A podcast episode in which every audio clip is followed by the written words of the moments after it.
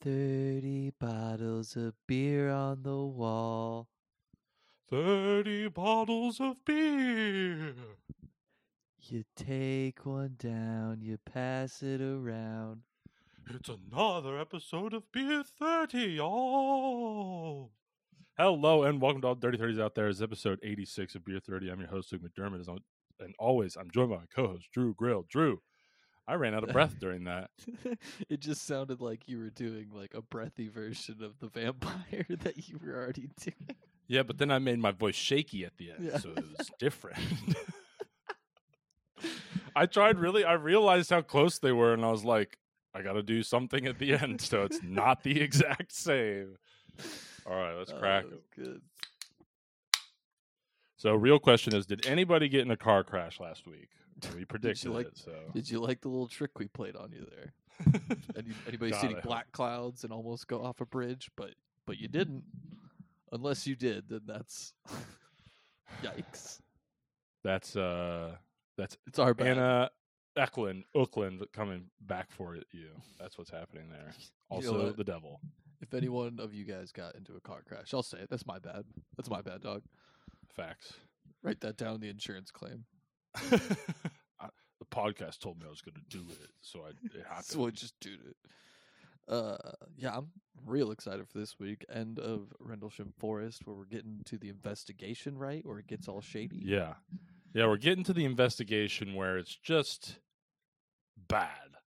Like it, things just don't. I don't know. I, I'll get to it, but yeah, we're doing that. We're doing bounces arounds, and then you have a disappearance, correct? I have a uh, very intriguing disappearance. I just like last week. I got a candle lit. The lights are off. It's raining outside. Getting a real spooky vibe up here, up in here. Yeah, I'm fucking ready for this. I do have the whiskey this time. I do have some. I'm whiskey. also getting spooky by sweating my ass off because it's so hot in my room. So that doesn't scare you. I don't know what will. All right. So window. last time, it's like 55 degrees out. yeah, the window's open. It's Oh. not helping. Oof. yeah. So last we left off, uh, Holt just finished his recording. Burroughs just went into a bubble of light, and Penniston is having a rough time and decided to take a week off after having similar symptoms to PTSD, and then inner ear issues began to plague him. So the official investigation began, and four men, including Penniston and Burroughs, were debriefed, which is strange because, like, like I said beforehand, almost 80 people saw it, right? But only like four, four ish people were debriefed. Two of them, uh, that were debriefed were literally just given statements and said, "Sign this. Don't ask any questions, and it'll all be over for you." Like, just sign this statement. Don't ask any questions, and you're, we're out of your hair. That right there is usually a sign of great police work. Yep. Very much they just heard what happened and they made you up a statement. So the and then the findings only included the first night. So they didn't even like try to look into the second night or anything like that. Uh the findings weirdly did not deny that there were strange lights, but they did and they didn't deny that there was a mechanical device involved, but there was none of that like wooey dooey stuff where it's like ooh the symbols and things like that. So Yeah, the they they kind of stuff. yeah they're like they're like cool with the strange lights and the mechanical device, but they didn't add any of the rest of the stuff in. So uh the majority of their reports on Penniston and Burroughs were just like describing the mental situation um of the two men and explaining like their sound of mind like making sure they're not crazy basically. Like that's what the like the majority of the reports did right? Like that's they're like oh yeah no they're they're good to go. Meanwhile, they're just asking these guys questions, and they're just sitting there like, "What was that thing?" Oh, So- these guys are fine. These guys are totally fine.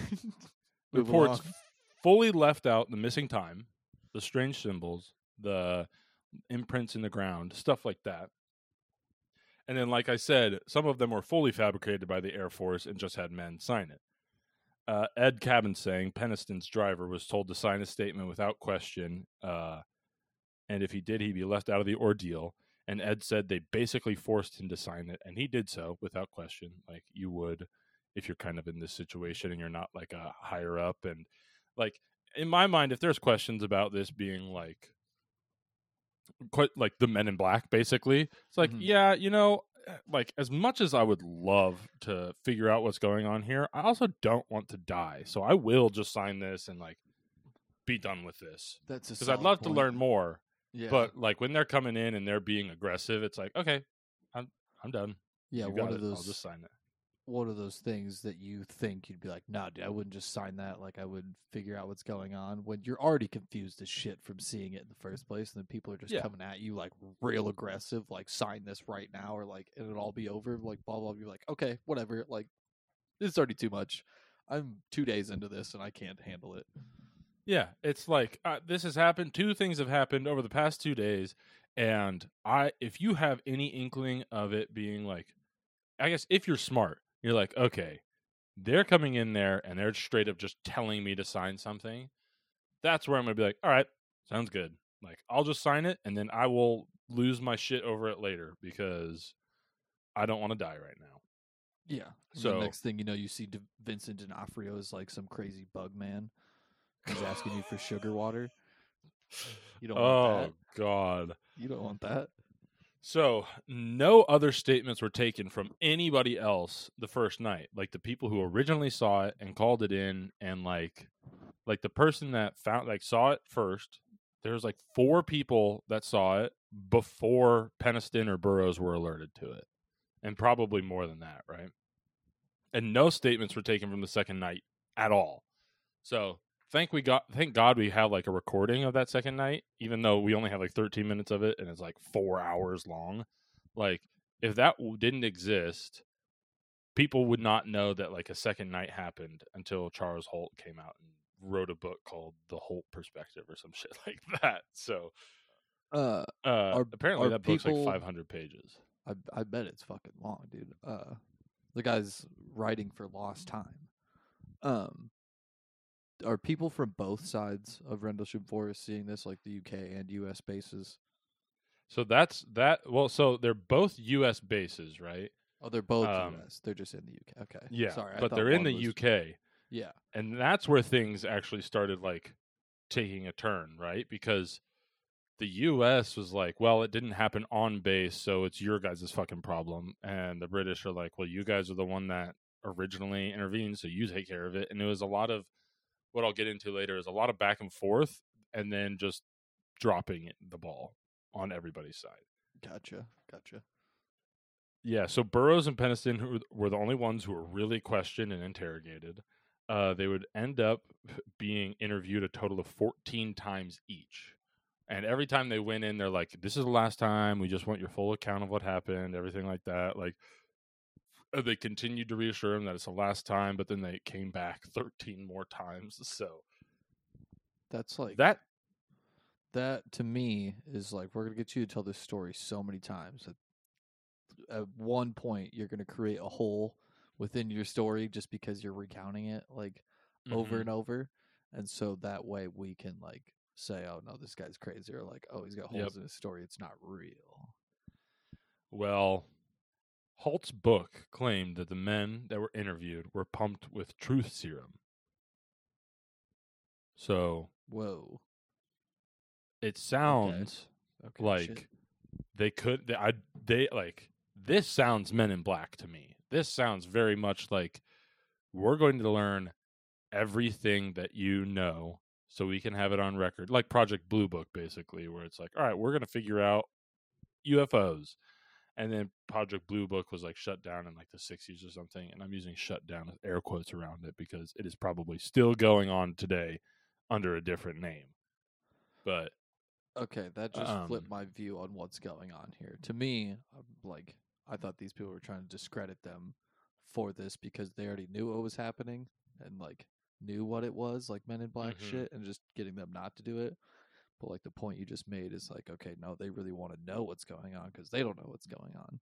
Yeah, I think that's what's happening here. Is they like people involved on both sides have n- either no idea what's going on or they have like part of the picture and they're trying to get more of it. Like, so that's why they're like getting with truth serum and questioning them, questioning them so many times to try to get literally any ounce of information they could out of them. Gotcha. Okay. But what was crazy is Burroughs, Penniston, and Holt never believed in aliens, and they still don't. So, like, their their accounts of that night are like, yeah, some crazy shit happened, and I mean, I don't, I don't think it was aliens. Like, that's that's their perspective on it. Even though they all had like close What? encounters with that shit, they're all like, nah, aliens not real, which is crazy to me. Yeah. I what? like I don't under like what could you possibly think it was then if it wasn't an alien? Yeah. Weird. What the fuck? Okay. All right. I Uh, I wasn't there. I guess. yeah. Fuck. Assholes. Yep. So like I said, since it happened outside the base of the US Air Force, they said it was a British problem to solve and Britain uh, defense ministry was like, "Nah, this is your thing to deal with." So Halt uh, was involved with the handoff, trying to get like from the U.S. trying to get the British Defense Ministry to take care of it, uh, and he wrote a sanitized version of what happened. Uh, it was very toned down version describing the strange lights, but never claimed anything was like a UFO. Never talked about aliens. It was just like bit like a very kind of like the reports from earlier. None of that wooey wooey stuff where it's like, oh, we just saw some strange lights, and I don't even know if this one includes the mechanical device or anything like that. But what's odd about this memo is that it was sent three weeks after these things happened. So when the British Ministry of Defense got it, they're like, well, it took you almost a month to send this to us. It's clearly not that important to you guys. So they were like, they took their time to go investigate it. And then when they were like, ah, we don't really care about it, we're going to hand it back. And uh, the, the last podcast on the left basically described it as they were throwing the hot potato around until it was cold and then just left it. What? Yeah. That's like. Hmm. Okay. So this halt uh halt the I think it's called the halt memo uh fucked up one thing that really fucked the investigation up just in general, right? He wrote the wrong date of the occurrence, saying it happened a day later than it really did. Now this is super bad or like it's a big issue because they went to their intelligence officers looking at one date and nothing happened, right? There's no like the radar showed that there's nothing on the radar. There's like no events occurred that day. So they're like, yeah, we don't have anything to back up what you're saying. And then when it was later found out that they were looking at the wrong day, they went back to the real date and found out that the radar recording apparatus had been switched off that night, Oh my god. which I don't really believe that at all. How? Yeah. that there's no sounds like that sounds like oh yeah we caught something on it and nobody reported it originally and now if we bring it up we're just going to look like idiots that didn't report it originally you look dumber for turning your radar off. Like the it's a military base. Like probably the most crucial thing possible to have to keep like you and everybody else there protected. I think you look like bigger idiots for it being turned off. Like what? yep it, it's crazy to me that like either way they just look dumb mm-hmm. like why would you turn it off in general like why would you ever turn off your radar recording apparatus? And then if you didn't turn it off like why wouldn't you report this shit? You just saw like something a bogey on the radar and then you're like no we're good and just ignored it? I don't get that. So looking at the way they both refused to take responsibility on the investigation it it looks like they were intentionally trying to get shit to die down. Like they're intentionally being like let's not fuck with this. We don't care. Like either we don't care we know what it is but we don't want to fuck with it or it's just straight up like do not fuck with this. Hmm. uh the thing is the ufologists did not let it just go away though. So now that like now when i said there was like 60 people that saw it Well, word of mouth started happening. So when they left base, they'd go out and drink at pubs and shit, and then people started hearing about it and like stories about it at pubs from multiple different people. And then eventually, it got back to a lady that was a ufologist, and her friend also heard it through the grapevine, and they were both part of like a UFO club. So those women, along with another, wrote a couple articles that were published to other UFO uh, ufologists, including a journal called the Probe Report. And I just wanted to highlight that because it's important. Uh, because Probe Report is a funny name. Uh, after these reports were put out, a couple of the American subscribers were able to get enough information on the night in question that they were able to submit a Freedom of Information Act request to get like full as much information as they possibly could on that incident. And that's when the halt report came out. Um which that's when like basically Rendlesham Forest became like a publicly known thing. So We've learned it from us all changing Sonic's eyes back to normal. Nerds get things done. When all else fails, nerds will get shit done on stuff like this. that was, that was something that Henry mentioned. He's like, you know, paperwork is one of the greatest tools of a ufologist.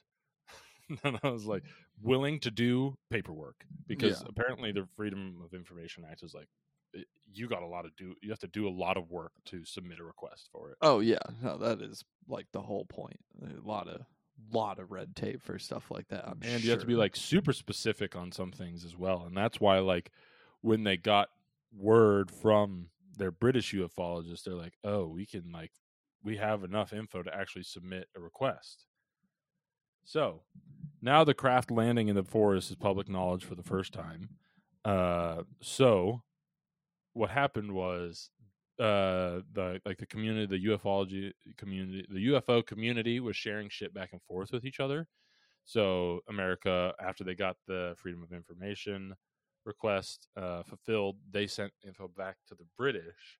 But this is where arguably the British fucked up because the British decided to sell it to a newspaper.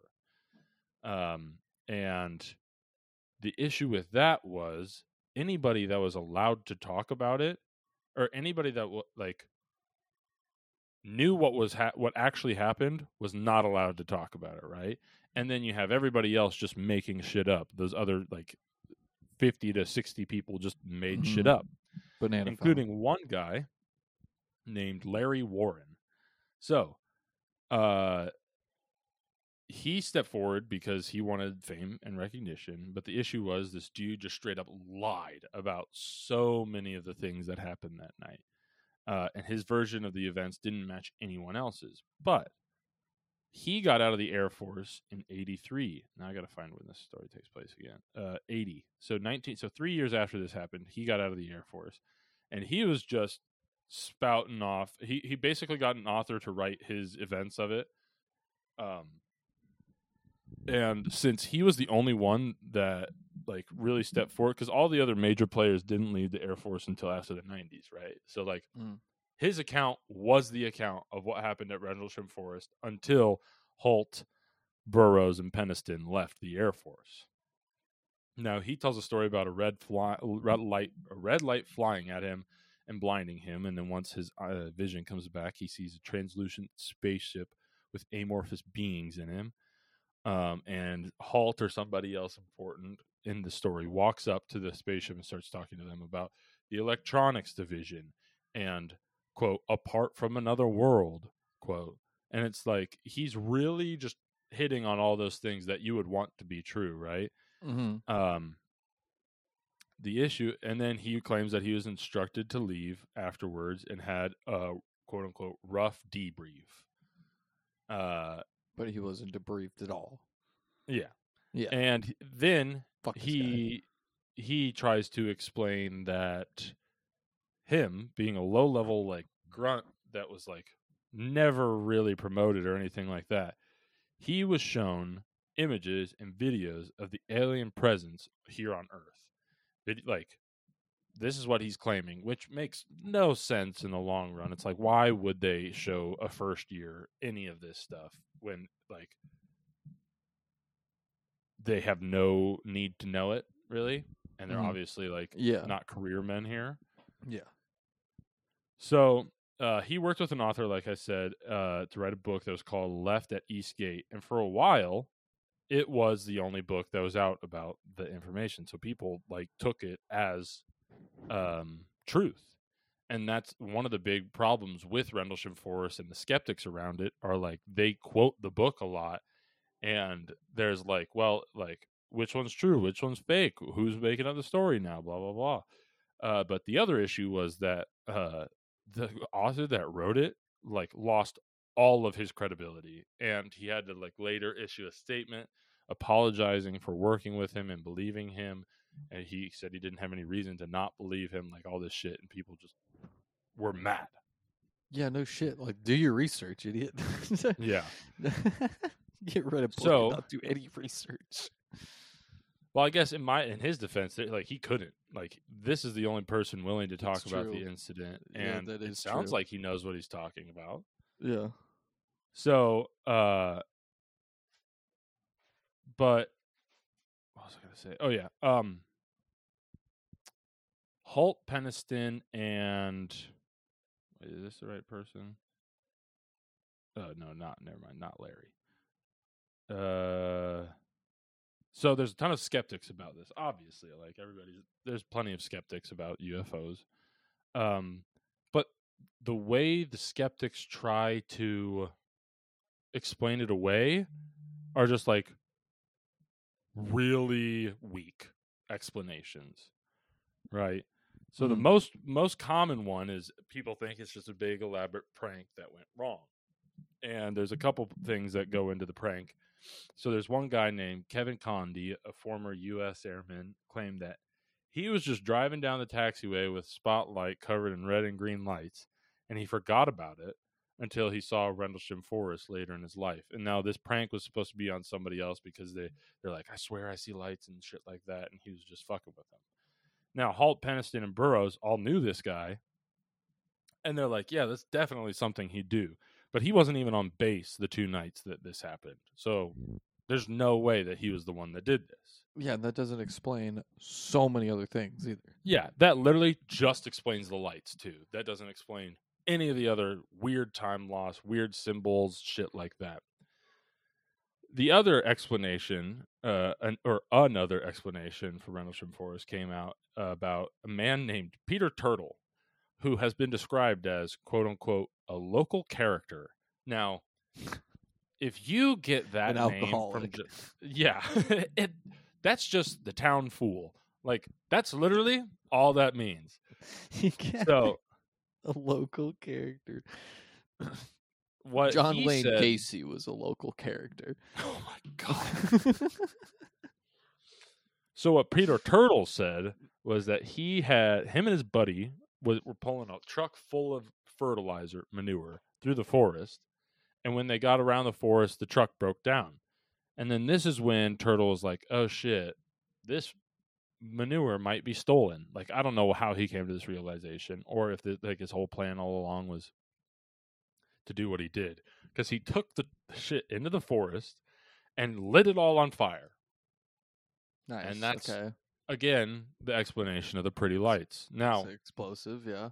yeah Also, when you say Peter Turtle, I'm just picturing the guy from or Dana Carvey from Master of Yep. Disguise and the turtle. turtle am i not turtle enough saying- for the turtle club That's what I thought you were gonna say when you said he was quoted as saying, "Am I not enough for the Turtle Club?" that's a true local character. Um but again that just explains where the lights come from. None of the other weird shit. And also it's one night of events. Like that's what a lot of these skeptics like they're like willing to help like try to explain one night of events but they can't explain a, the, both of them under anything right? So another explanation was that it was a meteor shower which actually did happen on the 26th the night in question but it only lasted a couple minutes and Meteor not shower like yeah seems like a pretty good place for a UFO to hide in, doesn't it? if anybody's watched andor you know it Oh, I haven't actually. So Well, Yeah, you won't get that reference until you get to that point in the show, and then you'll be like, I- "Oh, well- this is what he's talking about." Either way, seems like a pretty convenient place for a UFO to hide, or like when yeah, but it still Doctor doesn't. that- Strange hiding the time stone as a star. Facts. Boom. What a genius. Again, only explains one night, only explains the lights, doesn't explain any of the other weird shit that happened. so, another theory.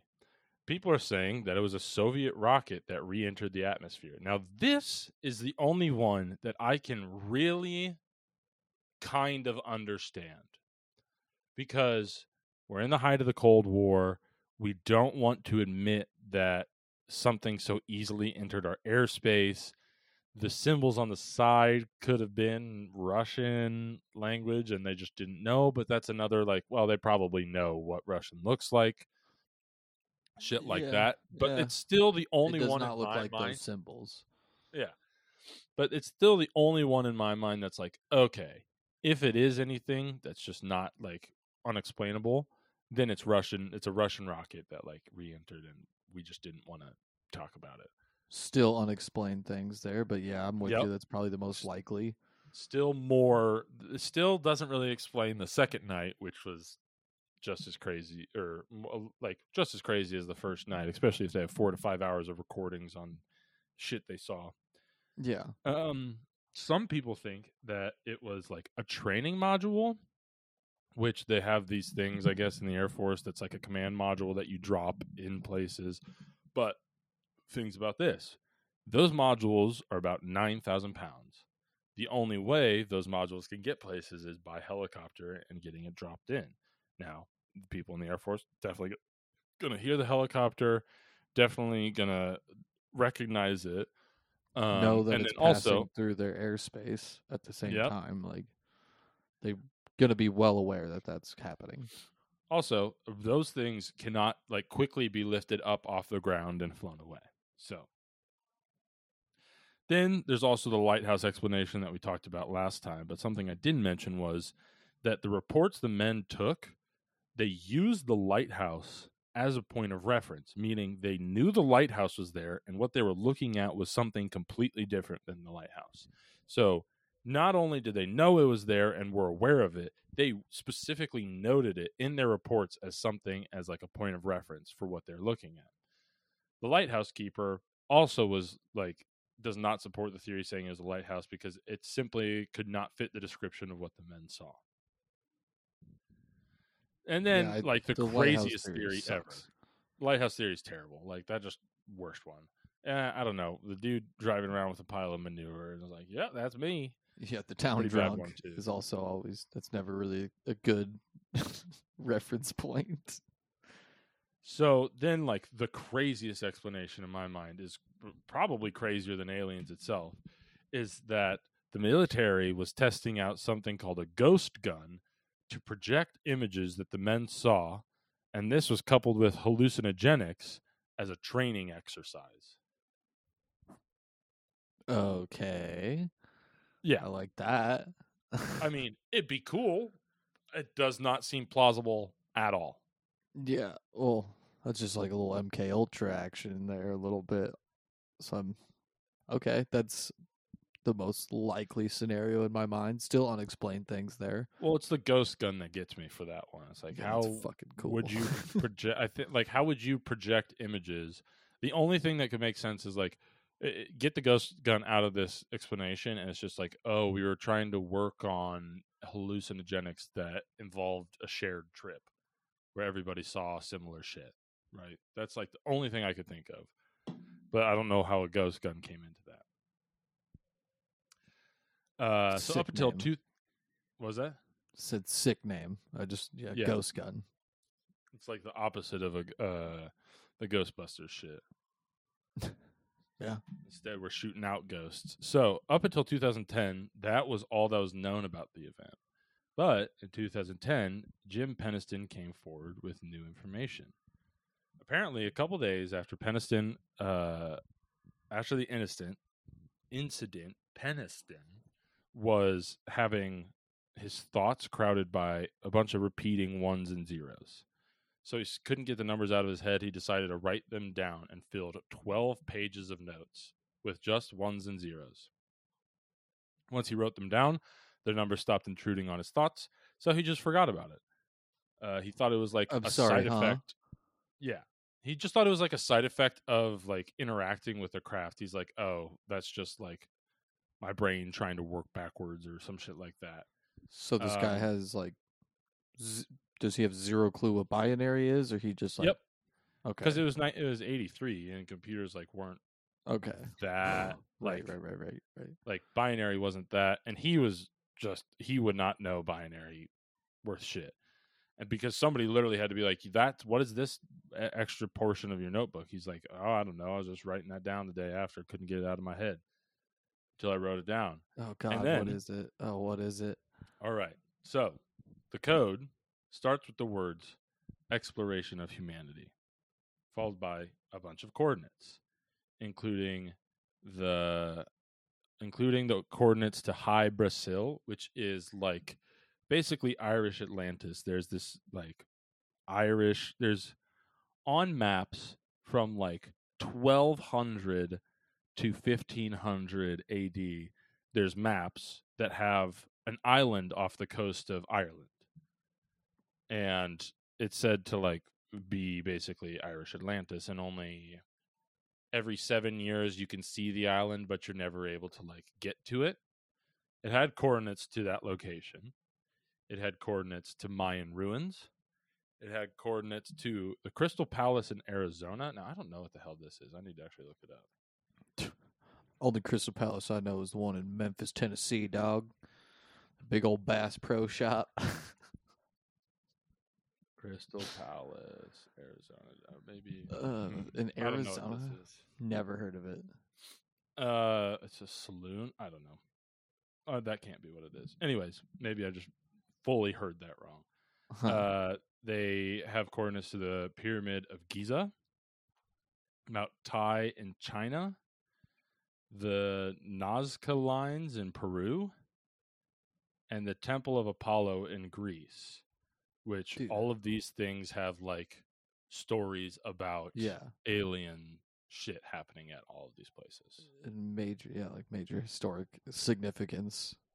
Yep. That's nuts. And then the binary ends with eyes of your eyes, origin Hy-Brasil, origin year 8100. So that brought in a new theory that this wasn't aliens. This was future humans coming back and just fucking with people. okay. Now, this notebook is the last thing to come out about this, and people are like pretty skeptical about it. It's like, okay, well, like he could have known binary, but it was like pretty well known that he was not a sophisticated man. Not to say that he was stupid, just definitely didn't read your new tech magazines. So Yeah. they carbon dated the notebook and discovered that it was accurate to the time that he said it was and that he actually did write it around the time period of the incident. He had no clue what binary was, and that's why he didn't think it was important at all.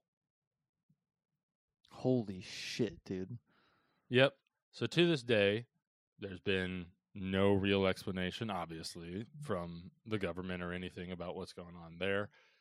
The issue with it is there's a lot of skeptics that try to use the uh the book that was written by the liar as like basically they're- like, oh, that's proof that none of this is real. And then you got three men, army like career army men that just didn't want to talk because it made them sound crazy and like when they're on base, they'd get made fun. of, be like, "Oh, you saw UFO? Did you?" Ooh, and then, like people putting like, you know how bo- how the guys do, how the bros do. yeah. So that's the story of Rendlesham Forest. Just a Hell bunch yeah. of weird, crazy, unexplained shit that happened with very little to no explanation and theories that, in my mind, uh, actually make it make sense. Little to no explanation. I feel like is a staple of an October story. Yep. Like, I mean, we do like to have explanation, but if it's got no explanation, it's usually better. Yeah, well, it's usually like not uh, not open to interpretation because there's no explanation. It's like, no, that's alien shit. Like that's not just regular stuff, or like that's ghost stuff, or whatever it is. Paranormal, Yeah, extraterrestrial, the only explanation spooky. yeah we ever have for things are very real scary things that is like serial killers. and we get explanations, and we're even more confused. Yep. Yeah. Now, uh, oh man, most of well, some people aren't confused. They're excited and dress up for him as Halloween. So you know. Yeah. Oof. Yikes. Have they uh we never talked about it. Or maybe we did. Have they caught that real serial life? killer in California? I believe he has been caught. Oh really? Uh, Okay. Yeah. Hold on. Let me check it out. and we Uh, can I- start bounces and rounds. uh I hadn't heard and also I had just heard that there's like a serial killer woman on trial in uh England right now, I guess. I don't know anything about that. She killed a bunch of babies in like the NICU and stuff. It's fucked up. Oh, I did hear about that. Yeah. Yeah, she's on trial right now. It's weird. Uh, all right, Rendlesham Yeah, so- Forest. Creepy. No way. This has to be this compute. What? All right. Ready for this? Go. uh this ha- it's just a coincidence i think here what uh, the, this headline says but it says suspect in serial killer slayings used ghost gun now in this phrasing ghost Oh, gun is just yeah. a firearm without a serial number yeah, but that's I, was like i read that headline i was like what's happening we are we in the matrix right now i would have started freaking out like this is unexplained yeah. That it's like got from Rendlesham Forest. like yeah you read the article, it's just like straight up, just proves like everything we just talked about. Uh, we'd be Yeah, prof- so we'd be prophets again. it was uh yeah he has been caught um suspect of killing three men who were among six victims of a serial killer in north california hmm i feel like that's phrased weird but okay sounds like he was caught Okay, gotcha. Well, that's good. Uh, all right, bounces we'll have around. to cover him on a different a couple Eh, if he's interesting enough. yeah all right bounces and rounds I got one round. Uh, I don't I, actually do have a round Dude, I don't remember where it's from. I believe it is the northeast of the U.S. Uh, there's an owl flying around this town that has a child's like horse toy, like the one you ride on, like the stick with the horse head. It's riding around, or it's flying around with that in its talons, and it looks like kind of like a witch, like flying around. You know what I mean? Like, not exactly because it's an owl. It's still got like wings or whatever. It just makes it look like a little more scary. I think it is a witch. it, it very well could be, but the picture of it is so funny. Just this owl with a huge like child's toy. Like, oh, it's it's good stuff. and It's creepy. Round for that owl and the people of All that right. town. Got to be a fun Halloween. I'm buying around for Andor. I won't get too much into it, but the first six episodes were so good. And then when I finished episode six, I was like, damn, this is a good season. And then I looked it up, and there's six more episodes. And I was like, shit, this is the type of Star Wars that we need. Like, it is, it's on Mandalorian level, but it's just so gritty. And I think it's so good. I love it so much. So you should definitely w- watch Andor catch up if you've watched some of it. It's fire. Yeah, I watched like the first two episodes. I was like, this is really good, and then I just I just forgot about it for some reason. Yeah, I realized that the first three episodes were like, it was one of those things where it's like you should definitely watch them back to back because I, Kennedy and I watched them um, one at a time, and it was just like, okay, it's a little slow. Like it definitely Yeah. has its slow moments, but then we were like watching through, and I was like, okay, this they built up at like the perfect pace, and I uh, it was so good. It is so good. It's still happening. All right. Any uh any bounces? I do not have any bounces. Okay. Me either. So let's get into the disappearance of a man named Granger Taylor. I'm gonna take a little pull of whiskey here for all you dirty thirties out there. You you take one with me. Ooh, okay. Ugh. Oh, it's terrible. All right. The disappearance of a man named Granger Taylor in 1980. A 32 year old man named Granger Taylor mysteriously disappeared on November 29th of 1980 uh, in the small town of Duncan, Vancouver, Canada. Like a very, very small town. Kids ride their bikes to go see their friends. Like you walk down the street to the corner store to get milk and groceries and stuff like that. Like very, very small town. Granger Taylor was born and raised here, lived here all 32 years of his known life. Uh, he grew up. He's just a weird kid. Didn't have like a whole lot of friends. Uh, I'm not like, I can't say like Dahmer esque because Dahmer was a real weird kid, but I think like in the realm of that kind of weird kid, just like kind of off, nice, but like maybe I mean, yeah, we're not comparing Dahmer there, but like just not a normal guy. Uh, and Yeah. he wasn't very smart and like not good at school like at all. He ended up actually uh dropping out in the 8th grade, but we will get there. Uh when he was oh what did they say when he was like 5, somewhere between the ages of 5 and 10, I believe. Uh him and his family were out. I think it was just at the pretty sure at the time it was just him, his mom and dad. He was the only kid. Uh his they're on a lake trip and his father takes the boat out just one day like in their lake trip just by himself and his father just never comes back What the fuck? doesn't like there was nothing i heard, like saw read or heard about them like finding a boat. Some people said that his dad like drowned in a freak accident. Some said that he just left. And i have a different theory on that once we get through this whole other thing. Uh like i said he dropped out of school in the eighth grade and he did it so he could focus on this is weird eighth grader. So what are you 14 in the eighth grade 13 14 in the eighth grade, he drops out of school to focus on mechanics. And he is 1980? uh, That's not- 19, 1980, he's been- 32. That's when he. Oh, okay. So this he's like- like 19. This is in the 60s. Okay, he's a that, that doesn't seem that strange, I guess. Yeah.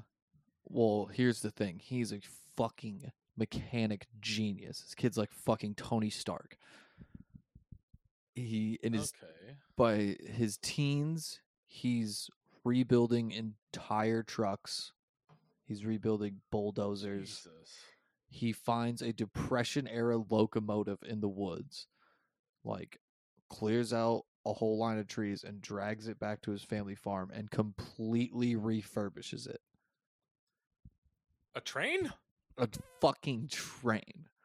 What the fuck? Like a mechanical fucking Okay. genius. Is this he guy ends up being like, like autistic I so on the spectrum? I'm glad you said that's, like, something. it actually sounds like when you're describing that, like he's not. He's like kind of a, a weird kid, but doesn't really seem smart, but is like a genius when it comes to mechanics. That, like in my mind, fully sounds like he's on the spectrum. But I also Yeah. have don't know shit about that stuff. So Yeah, no, I mean it. I could totally see that as well. I'm glad you said something like at that moment because I was just gonna compare him. You ever seen the movie Sling Blade? Like he's legitimately Blade. fucking What? Sling Blade. Uh, no, I've never heard of this. You've never seen? 1996, Billy Bob Thornton. Yeah, with the French fried potatoes. Billy I've Bob Thornton. never even heard of this. He, it's a good movie, but Billy Bob Thornton does play like a guy with mental disabilities, and like he's got a relationship with a kid, and it's all nice and sweet and whatever. And he saves the kid in the end or protects the kid in the end. I don't remember. But Granger Taylor, as you could probably imagine, a mechanical genius like this gets a train from the woods. Not a small dude. He's over six foot, and like two hundred and forty pounds, like big dude. But you like knowing all that, he was actually like known around town as Gentle Ben, which only like goes on to my sling blade theory. yeah, definitely just sounds like There's definitely some people in this town that are not nice to him. I'm sure that are just Oh, like yeah, complete sure. assholes. Uh, he doesn't really have any friends. Like even as he grows up, he usually like kind of just hangs out. Again, more sling blade stuff. Just hangs out with like the neighborhood kids. Like dogs. not like hang out with them, but like they'd come by and like he's working on a car or a truck or whatever he's doing, and like Yeah, shows him like this and that and how like mechanics work or whatever. He's not like here's a hanging out he's yeah, he's not hanging out with like children except for he does have like a really good friend who is a 15 year old boy which at first i was like oh and then like towards the end of the story you're like okay no they're really like they're actually friends and i think this dude Yeah. is a like I, again i'm just gonna keep making the sling blade reference. God, Uh, if you guys, is any, if anybody knows what Sling Blade is, I'd love to hear because I've never, literally never heard of this movie. you get i mean i've i've actually seen it a couple times. Good movie. Uh anyway so i sometime in the early 70s i believe maybe mid 70s is the first ufo sighting in duncan vancouver canada uh the main sighting is four nurses working the night shift at the local hospital and they look out one of the windows and there is a large saucer shaped object that is hovering about 30 feet in the air, has blinding lights around the rim on the center of the saucer. Uh, and one of the nurses said that she could see human like figures in basically like a windshield type thing. Okay. And one of the figures is intently focused on whatever is in front of them, and the other one is just staring straight out at them, basically kind of being like, to me, it's like, oh fuck, they can see us. We're like, we're right in their line of vision. Like, you need to like, come on, fix it, fix it, because it, they also said it seemed like, uh, the it might have been malfunctioning, like their spaceship might have been malfunctioning, just the way that they were acting and the way that they like sat there after they were caught for like a little bit or seen for a little bit and then just like took off. Uh the that was the main sighting. There were multiple sightings all over Duncan of a UFO that night and they this all is 1950. Is that you said? this is in the 70s now. Oh, Yeah, this is when he's getting into his 20s. This was the first UFO sighting around town.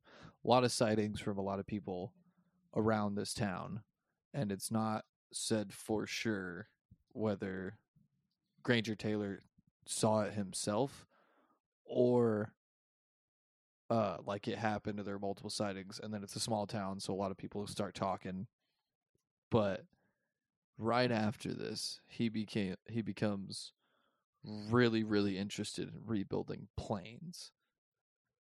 He wants stuff that flies.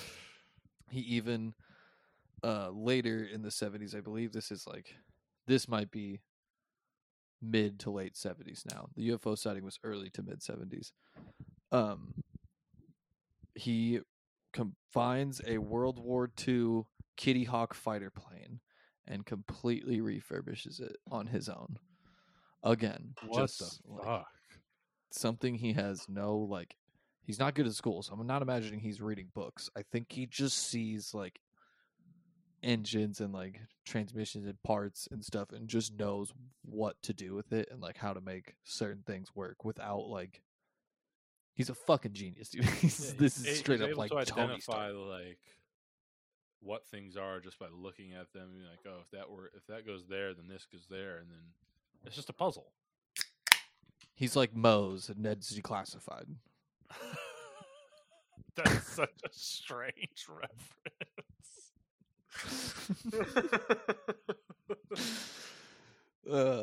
so yeah, he completely refurbishes that uh, World War II fighter plane, and then 1977, Star Wars comes out. Hell he yeah. Fucking loves Star Wars. Either he like again, either he saw this UFO or just the talk around town got him really into UFOs and stuff, and he saw Star Wars in theaters at least four times.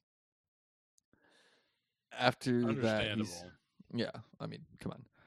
Uh, after that, he starts believing that he is going to go to space. Like he in his Oh, head is, I'm going to go to space. It's happening. Whatever. So he decides that he's going to build his very own spaceship. Okay, well now, yeah, now I don't need to hear the rest of this. This guy succeeded, and he went to space, and now he's living on an alien space station, and that's why he disappeared.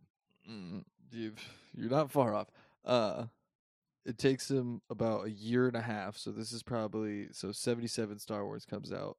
So almost 79 he finishes his very own life-size spaceship. And he basically it doesn't obviously there's one problem with it. It doesn't fly. But Yep. he's got everything together. So he basically turns it into like a clubhouse. It's got like a wood burning stove and like couches, like a TV, a radio, like all I don't think it had a TV actually. This is the 70s. So it had like a radio and like just like a cool hangout for him and his child friends. Which again, not it's not creepy. It's very regular. as regular as adult child friendship can be. Uh but he basically yeah, turns into a clubhouse, like has all this stuff, and then like I said, the major problem with it is it can't fly. So he also, after a little while being a clubhouse, decides it's going to become basically his laboratory where he studies uh basically ufology. He becomes like somewhat a ufologist and starts reading books and like stuff about alien encounters. And he also reads a lot of stuff uh about propulsion. So he's really trying to get this thing to fly.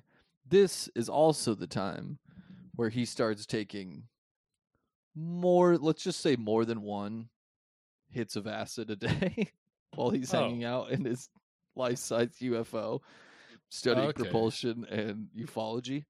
So just a wild. regular a regular ufologist. Just, Just a regular dude having a regular day. you know, like you do. Seven hits of acid. I'm going to fucking space, man. I'm going to fucking space. And all these little kids are like, okay, mister. Please let us out. Oh my god. Oh shit. um not too long after he builds this life-size spaceship, uh and he's like he's already building planes and getting good with that. Uh he starts hearing another being's voice in his head who says they're fr- they're sending him messages from beyond the Milky Way galaxy. Oh god. And uh That's just recipe for disaster. Let's be Yeah. honest. Granger Taylor starts basically asks for advice about how they can create the propulsion it takes to fly one out of the atmosphere and two through space like so easily and like obviously without like fossil fuels and stuff like that. Yeah. Uh and the only thing that I could really find or come up with was that in this first or one of these first conversations with this being from beyond the Milky Way is that they said magnetism is key to being able to travel uh what's the word? Intergalactically? Yeah, intergalactically. We're getting Or- interstellar. Wait, no, interstellar was gravity. That's right, not magnetism. Yeah. So yeah, mon- like months pass from this first like transmission into his directly into his mind. Months pass and many like yeah, and many conversations from beyond keep occurring throughout these months. Eventually, this voice in his head asks if he would like to take a trip across the galaxy. Of course, Granger Taylor's like, uh, in our favorite rocket ship, zooming through the sky. Granger Taylor. It's him. perfect. He thought Uh, of the little Einsteins. Uh, of course, Granger Taylor is like, uh, fuck yeah, dude. I my best friend's a fifteen year old, and I like live with my parents. Of course, I want to do that. oh, um, the thing I've been asking you about this whole time. You you offer that to me? Yeah, Yeah. I want to go. could have just what are you said talking that. about? Could have just said that fucking immediately, dude. Then he's like, "Where's my dad?" My dad Uh, in the stars? uh so months pass and basically the the being is like all right i'll take you on you know trip across the galaxy or whatever and but you have to wait further instructions for when i'm going to come pick you up months Oh, no. pass and finally he gets back like the being says okay it's going to happen soon and the spacecraft is going to come through when there's a giant thunderstorm so you get so you can get out without anybody seeing the spacecraft without anybody seeing you meet you in this lo- this location and yeah so nobody will so nobody will see. Uh so granger being all excited starts telling his mom and his friends like yeah they're gonna it's gonna happen soon i don't know exactly when it's gonna happen but it's supposed to happen during a thunderstorm and they're gonna take me uh across the galaxy in June of 1980, the closer and closer that it gets to when he's finally supposed to be abducted. He still doesn't exactly know the date. They're basically just going to let him know, like, fucking game time decision. Like, it's happening now. Like, meet us. Uh, in June of 1980, he prepares a will and crosses out the word funeral in every place that it appears and he replaces the word death with departed throughout oh God! the entire will. you said of June of 1980. June of 1980. So Holy he's shit. yeah, he's getting really close to being uh abducted or disappearing at le- at the very least. Um he starts to say his goodbyes on November 28th. He meets with his stepdad and says this is goodbyes, says his goodbyes to his friends. Uh, and his mom was on vacation in Hawaii, and he told his friends that he did not want to ruin her good time. So his mom never even got a goodbye. That's Which- so fucked. Yeah, which is uh really really fucked up. um That's so fucked up. So that was November 28th. On November 29th in Duncan, Vancouver, uh a gigantic like 100-year storm hits Duncan. Just insane. Torrential downpours, like high winds, lightning, like you shouldn't even be like driving in it at all. Like just stay inside. It's so bad. Uh this is when Duncan Taylor I'm sorry, Duncan Taylor. That's the name of the town is Duncan Granger Taylor. Leaves a note for his parents that reads Dear mother and father, I've gone away to walk aboard an alien spaceship as reoccurring dreams assured a 42 month interstellar voyage to explore the vast universe. There's a little bit more to it, but it's more about like hymns just saying like see my will for like I you know, I leave all my stuff to you. There's a will. Look at that. But that yeah. That was the main part. He leaves that note. On the back of the note he has a hand drawn map of Waterloo Mountain, which is about 20 miles south, uh, I think south. Yeah, 20 miles south of their farm. He also leaves pretty much all of his possessions and all of his money, which is basically $10,000 cash Jesus. he leaves behind. Uh, on his way, that's when he leaves the family farm. At about 6 p.m., he stops at a local place called Bob's Grill, and he's talking with everybody in there. The waitress, like again, small town people at Bob's Grill know who Granger Taylor is, Yeah. and he's sitting there telling them like, "I'm going to space tonight. I'm leaving for space tonight. I'm just coming here, like getting my last meal, like saying goodbye. Guys, got to eat before he goes to space." He's like- singing Rocket Man the whole way. and everybody like everybody in town knows who he is is just like oh yep just just old granger just talking crazy shit about how he's going to space Have fun on your trip, bud. yeah after that i mean he pays for his meal leaves and then he goes and says goodbye to his best friend the 15 year old robert keller the one he i don't think i mentioned it but he went to go see star wars with him like all those times and like oh, okay. they were actually friends. It's a little bit sad because Robert Keller wanted to come with, and he was like, "No, I asked aliens if you could come with, but they said you have so much more to do here on Earth that you can't." Oh. And so he said his goodbye to his friend and left, never to be seen again. Just drove Fuck. off in the rain Fuck. and nobody ever saw Granger Taylor Did again. they find his car? Royal Guardian, I'm sorry, uh, Royal Canadian Mounties, along with rescue workers and just ev- everyone is looking for him high and low, anywhere they can, like making the search radius like farther and farther out, and they just keep looking for weeks, end up being months, and there's no sign of him fucking anywhere. That's insane. Uh, This is only a month before Rendlesham Forest, too. Yeah, I know. When you said 1980 earlier, I was like, "Ooh, I didn't even realize that."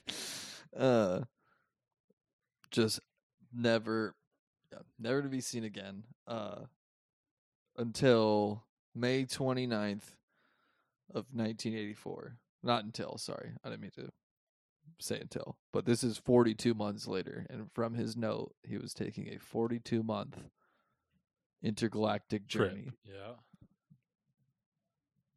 he- like his family was still holding out the hope like he's going to come back and walk through that door and tell us just like the most amazing story about how he's traveled the universe over the past 42 months his brother at this point his younger brother is in the coast guard and he spent all of that night at his like watch station like looking out into the sky just waiting to see a ufo coming and dropping his brother back off Yeah.